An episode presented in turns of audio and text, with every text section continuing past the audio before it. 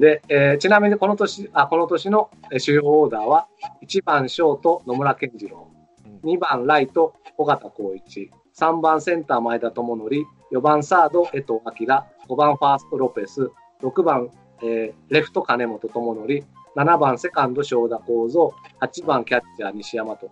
正田が 7番に落ちて、はい。尾形が2番に入ったみたいな。はいはいはいえーで、タイトルで言うと、打点王がロペス。はい。盗塁王はなんと3年連続王もうどうした、岡田光一。で、えー最優秀防御率が大野豊。うんえーで、新人王がドラフト1位の沢崎俊はい。はい。でですね、お大野さんはですね、うんえーこの防御率になった時のタイトルの、タタイトルの時の防御率が2.85なんですけど、うんあの、42歳でうん防御率王を取ったのは、大野さんが史上最年長らしいです。お素晴らしい。素晴らしい。はい。あ先発に戻ったってことか、大野がね。そうですよ。ですね。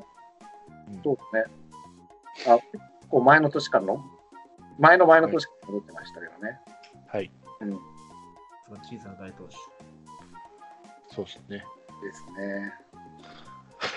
長谷川良平じゃなかったっけ？小さな代表して。まあいいです。まあいいです。はい。そうですか。はい。そっか。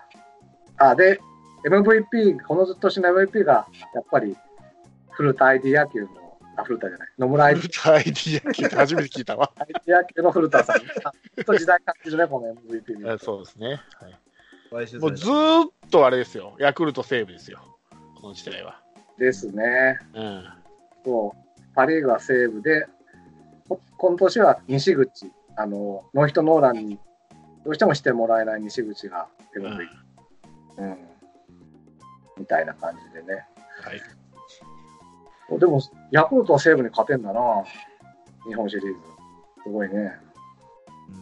うんあちなみに、あの、打点王もロペスはこの年で2年連続です。はい。うんロペスの思い出ってあります？僕あんま覚えてないんだけど。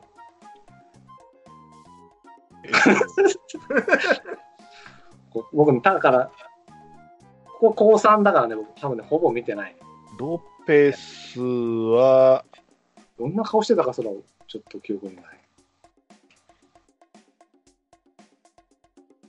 えっと、打打った瞬間、なんかパフォーマンスするのロペスなかったっけ？あ、そうなん忘れた。うろ覚え。住んでないと多分ね、多分こっちでほ、東京でほとんどね、やってないですよね。うん。うん。そっか。まあ、じゃあ、思い出ないなら別にいいです。一応聞いてみたかった。どんなま選手だった、あ、あの、何回か前の放送で、あの、前田智則とのちょっと、あはいはいはいあ。れロペスですね。あ、そうだ。そうでしたね。ああの、前田がせっかくロペスがヒット打ったのに、帰らなかったっていう。帰らないでうん、怒ったってやつね。ありました。はい。まあ、だから一応、本当打はね、魅力的な時代ですよ。うんで、えーじゃあ今日はこの次の年までにしますかね。で、はい三村さんの最終年、5年目、えー1998年、平成10年と。はい。で、今までまあ、一応なんだかんだ言って A クラスではあったんですけどね、大体。はい。とうとうこの年から B クラスに落ちまして、広島は5位、はい60勝75敗の5位で、えーこの年98年は横浜ですね、1位が。あ、そうですね。うん日本一にもなったですね。なん,、はいなんだっけ、なんとかマスマシンガン打線でしたっけ？そうそうそうそう。ねあの石井拓郎さんとかいたね。えうん、で19ゲーム差の5位と。えはい。ということでですね、まあ、どんな年だったかというとですね、えこの年は、でもピッチャーは結構いい人が入りました。ミンチ、覚えてます？認知覚えてますよ。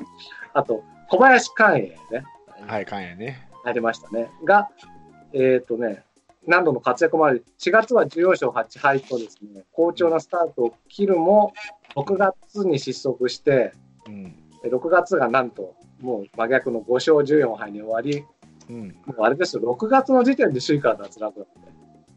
ありゃ。どんな楽しみを持ってみりゃいいんだろもうこの頃ぐらいからじゃないですか、もう鯉のぼりの季節までって言われたのがカープは。う。かもしれない。うん。うんかもしれないね。今、二軍投手コーチですけどね、関栄は。はい。あの、笹岡さんに押されるように、二軍落ちてたんですけどね。で、えーこの年の、えー主要オーダーは1番ショート野村、はい。2番セカンド、また戻りまして正田幸三。はい。で、3番ライト前田智則、はい4番サード江藤明、はい5番に来ました、えーレフト金本はいで、はい6番センター尾形光一、はい。7番ファースト浅井月ですね。うん。で、この年の主要のキャッチャーが瀬戸明信？瀬戸さん。はい。うん、で、まあ、低迷を意味するかのように、ここの年の勝ち頭は、さっき言ったミンチうん。の、えっ、とですね、まあでもミンチは15勝11敗でかなり頑張りまして、うん。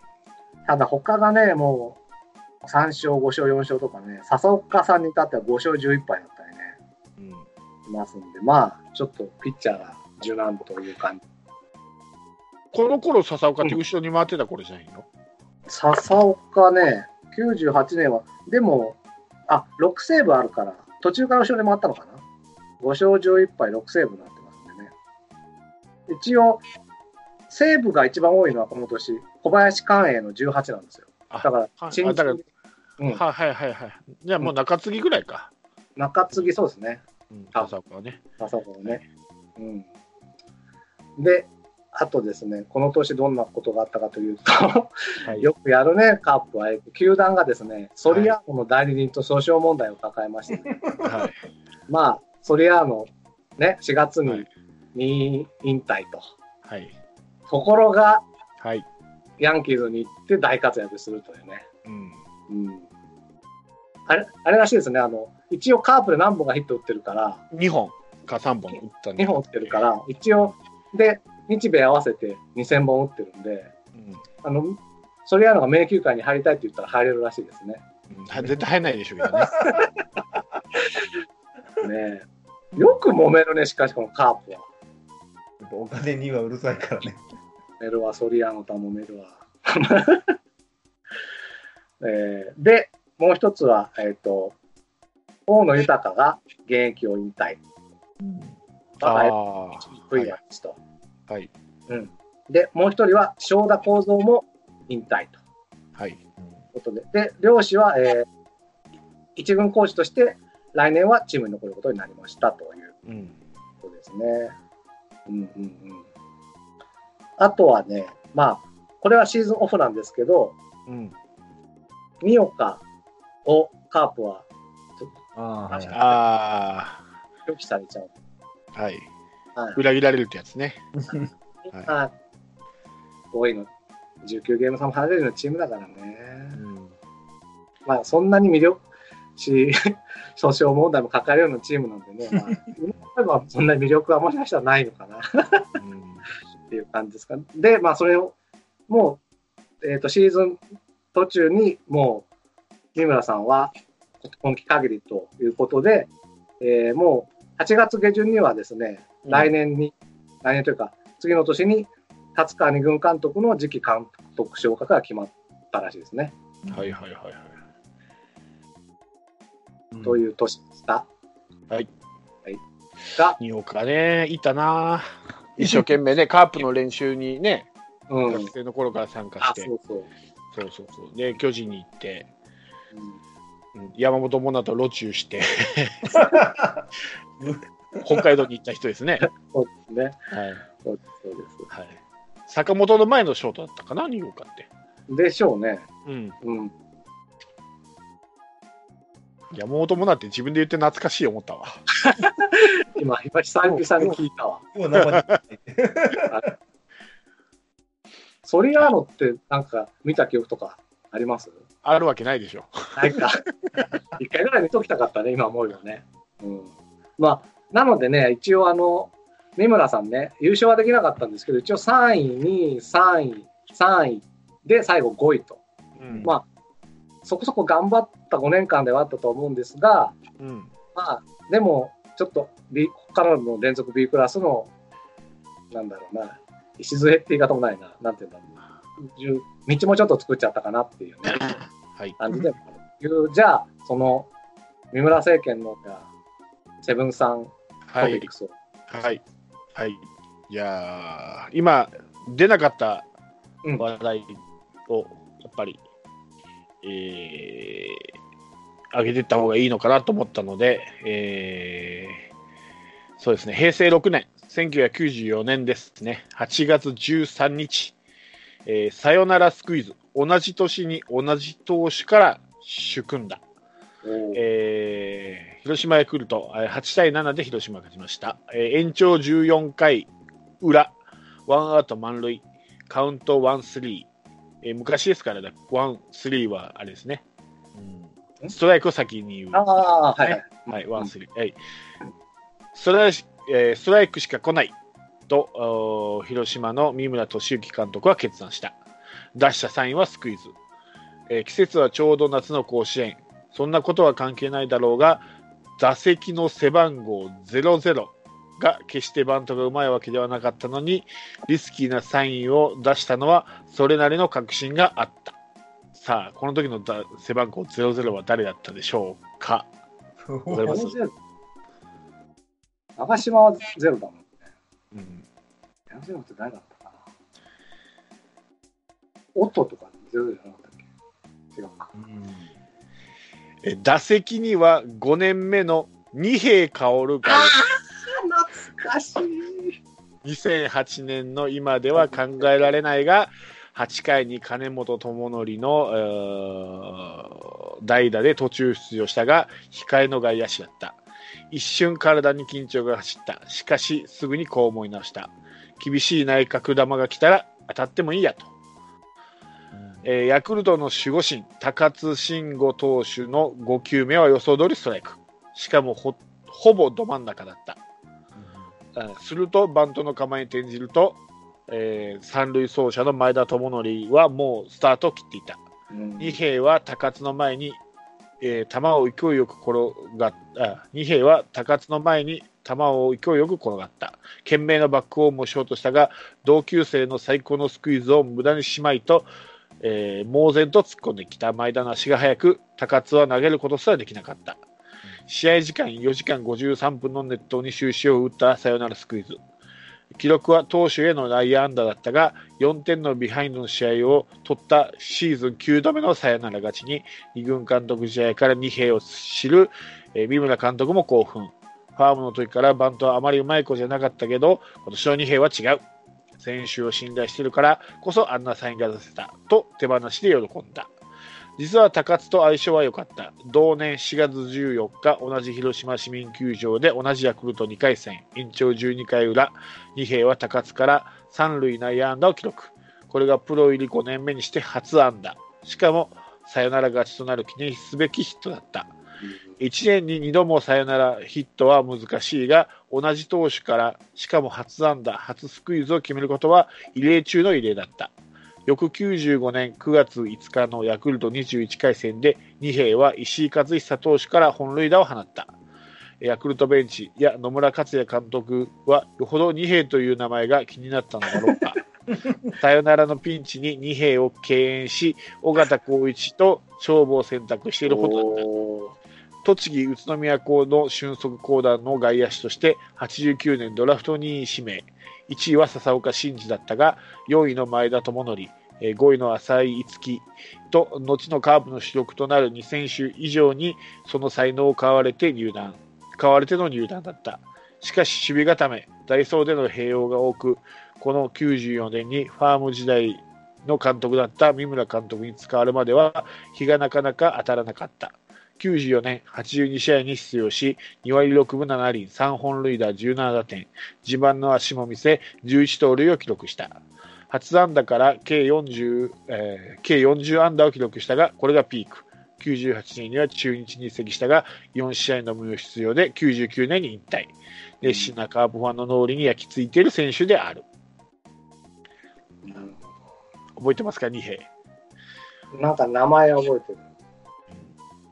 なんか、逆に今、その、だからその、カープにとっての二兵が大引きなんですよね。大引き？カープにとっての2兵が大引き？ちょ ちょっとピンとこねえ。カープでもないし、ショートだし、たいや、そうだったけど、じゃあさよなんかさよなら打たれそうだなっていう選手ってことなんですよね。あまあ多分、あ、まあ、僕が監督だったらね、うん、うん、今、さよならのピンチで、うん、代打大引き出てきましたと。うん、で、次が山田テストでしたと。うん。僕は申告敬遠しますね。大引きを。ああそれそういうことでしょ？そういうこと。ね。うん、全然でもすごいのがさ、うん金本の代打に出てきたのが2兵だからね、あよっぽど金本調子が悪かったか、うん、確かに。よっぽ。ど好きあらば2兵だったのかわかんないけど、まあ、そういういろんな作戦を考えられたのかもね、ベンチが。かもだからここは強攻策でいくより、うん。バントスクイズだと思ったら、金本より2兵だったかもわかんないね。かもしはい、でも打った打球がピッチャー正面っていうのがね、まあ、前田の好走塁があったからこそ成功したんだろうけど、はい、れない。94年だとまだ金本が3年目だから、そこまででもなかったのかもしれないですよね。そうですね、うんはい、でね、ちょちょっとあの、さっき言い忘れたことがありまして、はいえっ、と、1995年の平成7年に、はい、野村健次郎さんがトリプルスリーを達成しております。はい、ね。これはちょっと言っておかないとなと。そうですね。カープからトリプルスリーが出たと。うんこの後に金本もやるんですよね。金本もやるよね。確かどっかでですね。うんそして山田哲人が あっさりと3回も、あっさりとね、あっさりと3回もあっやっちゃう、さりと参加やっちゃうんだよね。はいこの頃からトリプルスリーなんて言われてた？言われてた。言われてたか。はい、でも、うん。そんなにめったに出なかったから、やっぱトリプルスリーって言葉自体があまり使われなかった。今でこそ山田哲人のおかげで当たり前になってきてるけど、まあ柳田とかね、おかげで、うんそんなにでしたよ。うん。ですね。はい。珍しい時代でね。はい。まあの、試合数も少ないから、と盗塁とホームランを出すのもちょっと難しいっていうのはね、ありますはい。というわけで、えーとりあえずじゃあ、えー平成を振り返る200回記念の第1回はここまでと。第一部ね。第1部。はい。で、次週からは第二部。お楽しみ、タッチ上がれてまいります。タッチ上が れてまいりますので、2年しかないけどね。お楽しみにということで、どんな偉業をな成し終えたかをね、ねうん見ていきたいなと思いますが、なんとメールがをはい。送ってくれた方がいらっしゃるということで、もう非常に私、興奮しておりますんで、はいぜひ。そっちのコーナーに行きたいと思いますんで、はい。えセブンさんよろしくお願いいたします。わかりました。どっちから行こうかな。どちらから行こうかな。どっちが早く来たんだろう。えー、えーっと、こちらです。じゃあ、早く来た方から行きましょうかね。えー、バオバブさんです。おはい、お久しぶりです。バオバブです。えー200回記念おめでとうございますと。メールは滞っていますが、毎回欠かさず聞いております。さてさて、平成を振り返る企画で、平成の名シーンや MVP を募集されていましたが、私なりに別の切り口で平成を振り返ってみたいと思いますと。え広島カープにとって平成は育成モデルの変革の谷間だったと考えています。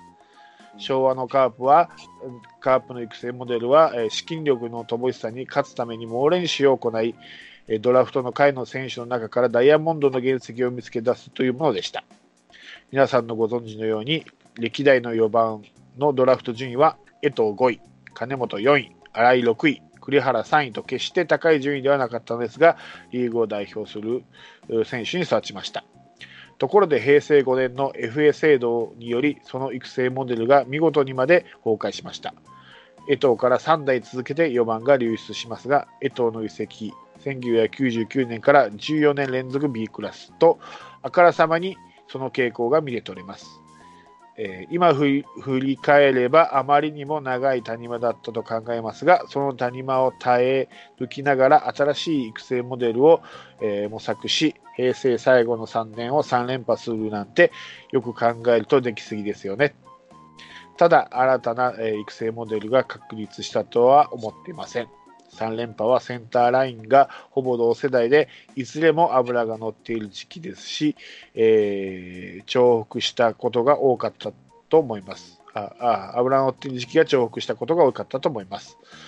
が、あ丸がすでに移籍、菊池と相沢が FA 権取得、田中の絶不調というところを考えると、3連覇を支えたセンターライン全員が来年のスタメンにいないなんて可能性もあります。これは昭和の黄金期に支えた山本浩二、衣笠、達川、えー高橋義彦、正太らが相次いでいなくなった昭和から平成の時代に被るような気がしなりません。そういう意味では今年は、えー令和カープの方向性を占うという意味で試合の勝ち負けより選手の起用など育成方針にを重点に注目しています。えーさてさて私なりの平成ベストナインを挙げてみます。1番ショート野村健次郎、えー2番セカンド正田、3番センター前田智則、4番サード江藤、5番レフト金本、6番ファースト栗原、7番、えーライト尾形、8番キャッチャー西山、ピッチャーは、えー前田健太で抑えが大野。えーセンターは丸を入れたいのですが、個人的な好みで前田。えーセカンドもラロッカや菊池を考えましたが、カープらしいいやらしさで正田を選択。えーセンターの、うんうん聖夜はキャリアハイは令和なはずなので、令和のベストナインに取っておきます。ファーストは成績ではロペスですが、暗黒時代を支えた栗原にしました。当時の栗原はあまり期待が集中しすぎた感があるので、えー6番か7番で気楽に打たせてあげれば、もう一つ上の成績を残せたのではないかと思っています。皆さんの平成ベストナインも聞いてみたいです。ではでは、令和になっても楽しい放送を楽しみにしています。と。はい。いうことです。バオバオさんありがとうございましたありがとうご。ざいます。はい。いやー、メールも嬉しいんですけど、やっぱ毎回聞いてくれてるっていうのがね、やっぱり。ね、嬉しいですね、本当にはい。うん。今ちょっとメール聞いてる間にざっと見てみたら、はい。野村健次郎さんは大体、こう、なんだろう、こう、一戦で活躍し続けたのは8年ぐらいですね。はいはいはいだから一。人のせ、だからそういう意味では、一人の選手は8年ぐらいもし、まあ、野村さんが長いの方なのかもしれないけど、8年ぐらいはいるのかなという。はいはいはい感じ？だからもうちょっと大丈夫じゃないかね。はい。わかんないけなど。何が、何が大丈夫田中とか、まあ、ー菊池はちょっと出るとか言ってるけどね。まあね。だから、うん丸ももうちょっとだ大丈夫ですよね。うんまあ、そういう意味で、だから、出てっちゃうとも含めて、どんどん変わっていくかもしれないですよね、本当に、はいこれ。はいはい では、うん2通目いきたいと思います。はい、麦わらでランさんですお。はい、皆様ご無沙汰しております。麦わらでランスです。4月忙しく、またいつ送れればいいのか不安でいろいろと思うことがあったのですが、まとまらずメールを滞ってしまいましたと。38試合が終わって貯金1、借金8までいったとこことを考えれば、よく持ち直したなと、えー首位巨人とも3ゲーム差、まだまだ優勝の可能性があるんじゃないんでしょうか。えーラロッカさんは優勝できないところがしなくていい。エブンさんも優勝は無理だなとの評価。まあ、結果的には優勝できなくても仕方ないですが、狙うべきでしょう。この3年間優勝は2位以下、ぶっちぎ2位以下のぶっちぎりの優勝だったことを思うと、僅差での戦いが面白い優勝争いになるのではないでしょうか。でももし優勝して4連覇ということになってしまうと、尾形監督は名監督ということになってしまうんでしょうか。えー尾形采配に不満疑問を持ち続けていますが、まあ私の声は届かないですがね、と。まあ、尾形采配に不満疑問を持っているのは、ランさんだけではないと思いますので、大丈夫です。多数派でしょうね。多数派ですね。頑張ってね。えーはい。えー巨人ファンの人と話すと、原監督は非非常だ、または選手から恐れられているとのこと。えー安倍も保守と保守に復帰して代打に甘んじているのも原には逆らえない、えー外国人も黙って従っている他の選手ももちろん不満を漏らさずにやっているんだそうだえー丸も2番で使うとシーズン初めに言っていたが、2番や3番とコロコロ書いている。えー好調坂本としても1番、2番、3番とよく書いている。それに比べて尾形はどうでしょう？田中をやっと後ろにしたが、打てなくても1番固定。えー打てなくても出し続ける、えー去年の阿部が打てなくても出し続けた。田中のファンも多いと思うけど、残念ながら私は去年の夏場以降、1番、2番は、えー機能していなかったと思う。また、丸もホームランを争いをし始め、1、3番が機能していなかった。日本シリーズで負けた一因だと思う。えー1、2番を変えるべき理由として、打たないということと別にもう一つある。菊池やポスティングによるメジャーリーグ移籍を口にしており、田中も FA となったとき、えー東海大相模の原が引っ張って、引っ張られ、弟のいる巨人、えーに移籍するように思う。で、えーあれば今から次の世代の1、2番を作って、作ってい、えーかないといけないと思う。えー私は野間、えー西川あがいいんじゃないかと。あえーと今今の、えーこの2人は1、2番の感じではないと思います。えー野間はチャンスでポイントゲッターとして打率は良くないが、ランナーがいない方が打つように思う。警戒度が低いとか、えーラロッカさんが言う下位打線の1番という考え方は必要ないと思う。えー下位のクリーンアップを整えるより、まず本当のクリーンアップを確実にしていく、確実になものにしなくては、えーとにかく今は勝っている巨人は1番、5番が打っているだけあまり会は機能しないように思う。あ機能しないと思います。とにかく田中は早く見切りをつけてあげなければ晒し者になって逆に返そうではないか。えーこの3年間で優勝は毎年新たな力が打者、投手ともに出てきている。えー打者は、えー16年の鈴木、17年のバティスタ、18年は野間、投手は16年はヘーゲンズ、あるいはジャクソン、17年薮田、18年フランスは、えー今年は投手は床田、もしかするとアドワが出てきたが、打者はまだ見当たらない。え新しい戦力を使わないからですかねと。予想としては田中の代わりに曽根、かっこショートは無理かな、あるいは小園なんてどうでしょう。期待してます。巨人が首位とは言っても、阪神に、えー6対0という、阪神に6-0というだけ、あとは五分五分って感じ。あ、6-0ってこれ6勝0敗って意味かな、これ。というだけで、あとは五分五分って感じ。ここまで腹に引っ張られてやっているが、ちょっと飛ばしすぎ。菅野も5勝しているが、昨年の夏頃からトップギアがそろそろ落ち気味。山口もどうでしょう。抑えは変わらず今一つ、えー打者陣も1番から5番までで坂本さえへばってくれば巨人の勢いも自演とか。とにかくもうすぐ始まる交流戦の成績試合でこれから決まると思います。ちょっと勝ち越せばどこに負けが、えーえーどこも負けがちなので抜け出すチャンス頑張ってほしいですと、えー平成の思い出のカープの選手。のこと、えー本当は炎のストッパー角です、えーつあ津田です。津田選手がカープに初めて新人王を取った。あとてもいい選手だと思い、えー彼の出身の会社に就職してしたいぐらいですが彼はどっちかというと昭和。平成になるとベタですが前田智則選手です、結婚して女房の実家でたまたま見ていた巨人戦。1-0で勝った北別府センター前を前を後逸しランニングホームランにしてしまい勝ちを消しその後逆転ホームランを打ち勝ったが、涙を流しヒーターヒーローインタビューを拒否したことなどすごく印象に残ってた。その後アキレス腱断裂からのカムバック。2007年金曜日、えー明日2000本安打を達成しそうだというニュースに土曜日の新幹線に乗り込み、横浜から市民球場へ、この当時はそんないきなりでも席があったんだ、確か5打席目のヒットに2000本安打達成、すごく嬉しかったことを覚えています。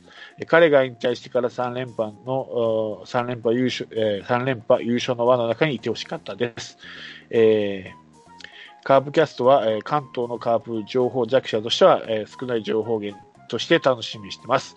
もっとテーマを言ってもらえればメールは増えるんじゃないでしょうか。皆さん頑張ってください。カープ4連覇願ってます。長文ですいませんでした。と。ほんま長かった。す。疲れた。どこやってるかだんだん分からなくなってきてから、こう、こうずーっと見てたら。はい、えー、まあ優勝狙ってけと、大きくは。で、田中をもうそろそろ見か、えー見限れと。で、新しい1番、2番ね、うん。を作っていくということと、もう巨人も今、阪神をカモンしてるだけで大したことないと。あの、はい僕は下位打線の、なんだ、下位打線でクリーンアップ作れって言ったみたいな話はいがあった気がするんですけど、僕はそういう意味じゃなくて、はい、要するに7番に相沢を置いとくことで、はい、その下位打線にクリーンアップみたいなもんができるから、要するにその、去年は8番に西川に置いてたことで、そのクリーンアップ予備軍みたいな練習させてたんじゃないのかなっていう意味で言ったんですね。はい、あの作ってほしいっていう意味じゃなくてあの、そういうクリーンアップ予備軍の練習に今のカープはなるんじゃないのかなという意味ですね。下位打線であとやっぱり今日の振り返りを見ると、はい、ヤクルトがうまいこと1年調子を落としてまた2連覇みたいなしてる感じだから、うん、僕は1年落としてもいいかなと思ってるんですけどね、本気でね。はいはい。まあ、狙ううち、狙えるうちは狙ってきよってことでしょうね、ランさんが言うにはね。うんうんうん。ん。それは諦めるのはいつでもできるんだから、うんうんまあ、狙えるうちは狙っていこうぜっていう意味合いで、だからまあ、巨人とも3ゲームだし、っていうふうなことを多分おっしゃってたんだと思うんで、まあ、それはね、あの、ファンとしては正しい姿勢だと思いますよ。うんうんえーいや、俺俺俺らがひねくれてるだけであって、うんと思います。あくまで僕の思ってることですから、それは。はいうん、はいはい。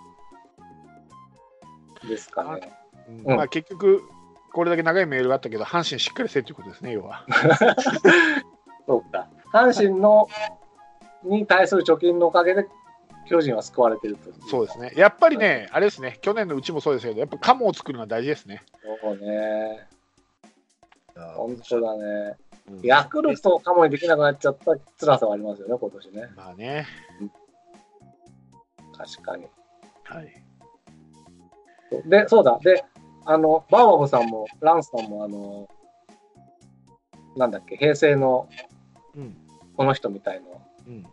あげてもらったと思うんですけど、うん一応、この最終回、なんだ、この平成を振り返るの最終回に、我々も、まあ、どういう形にするかちょっとまだ未定だけど、一応その辺をね、それぞれの平成の選手みたいのをあげたいなとうん。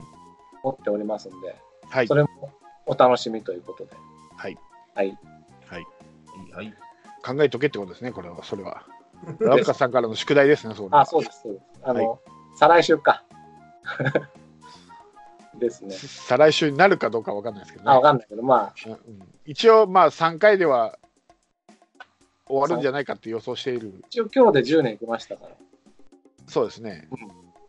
と思います。はい。いいいですよ。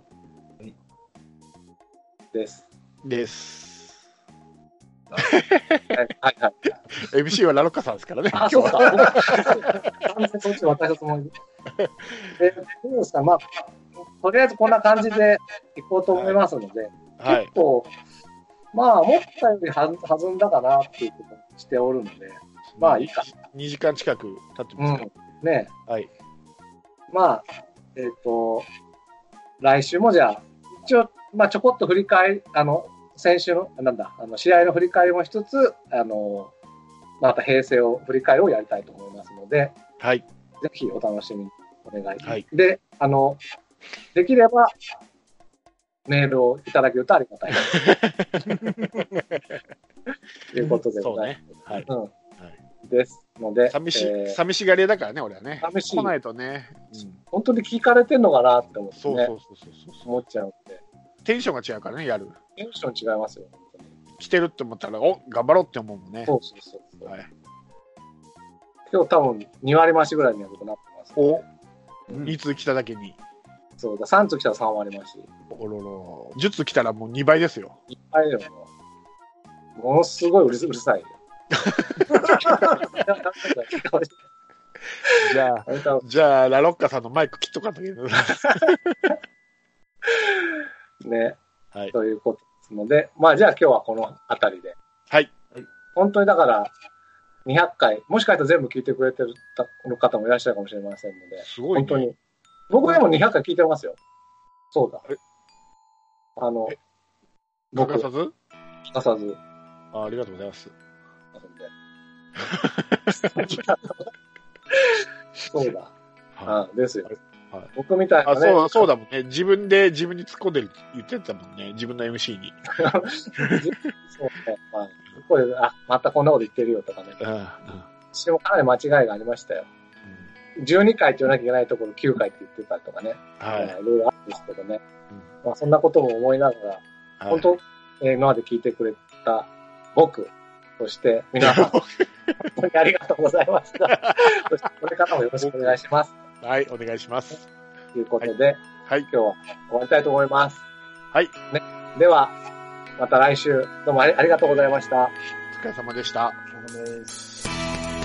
降りしきる無情な雨が命を奪う儚く散りゆく友の屍乗り越えつつ進むそこに舞う一陣の声戦う意味なくし呆然と立ち尽くす残されたしい死翼の残骸瓦礫にまみれ舞う砂煙その先には敵味方もないわけ隔てなく集い肩組み合う人々。人争いは終わったんだと。戦場の果て意味をなくしたもの全て昔憧れた意地の玉みてえなあいつも今やくだらんクソチンピラの言いなりその筋に道はなく生きる証を忘れ走る栄光の果て意志をなくしたも忘れていつの日か見たあの光輝きも草に取り繕い目を背け笑い続けるその先に道はなく生きた証すら消え去る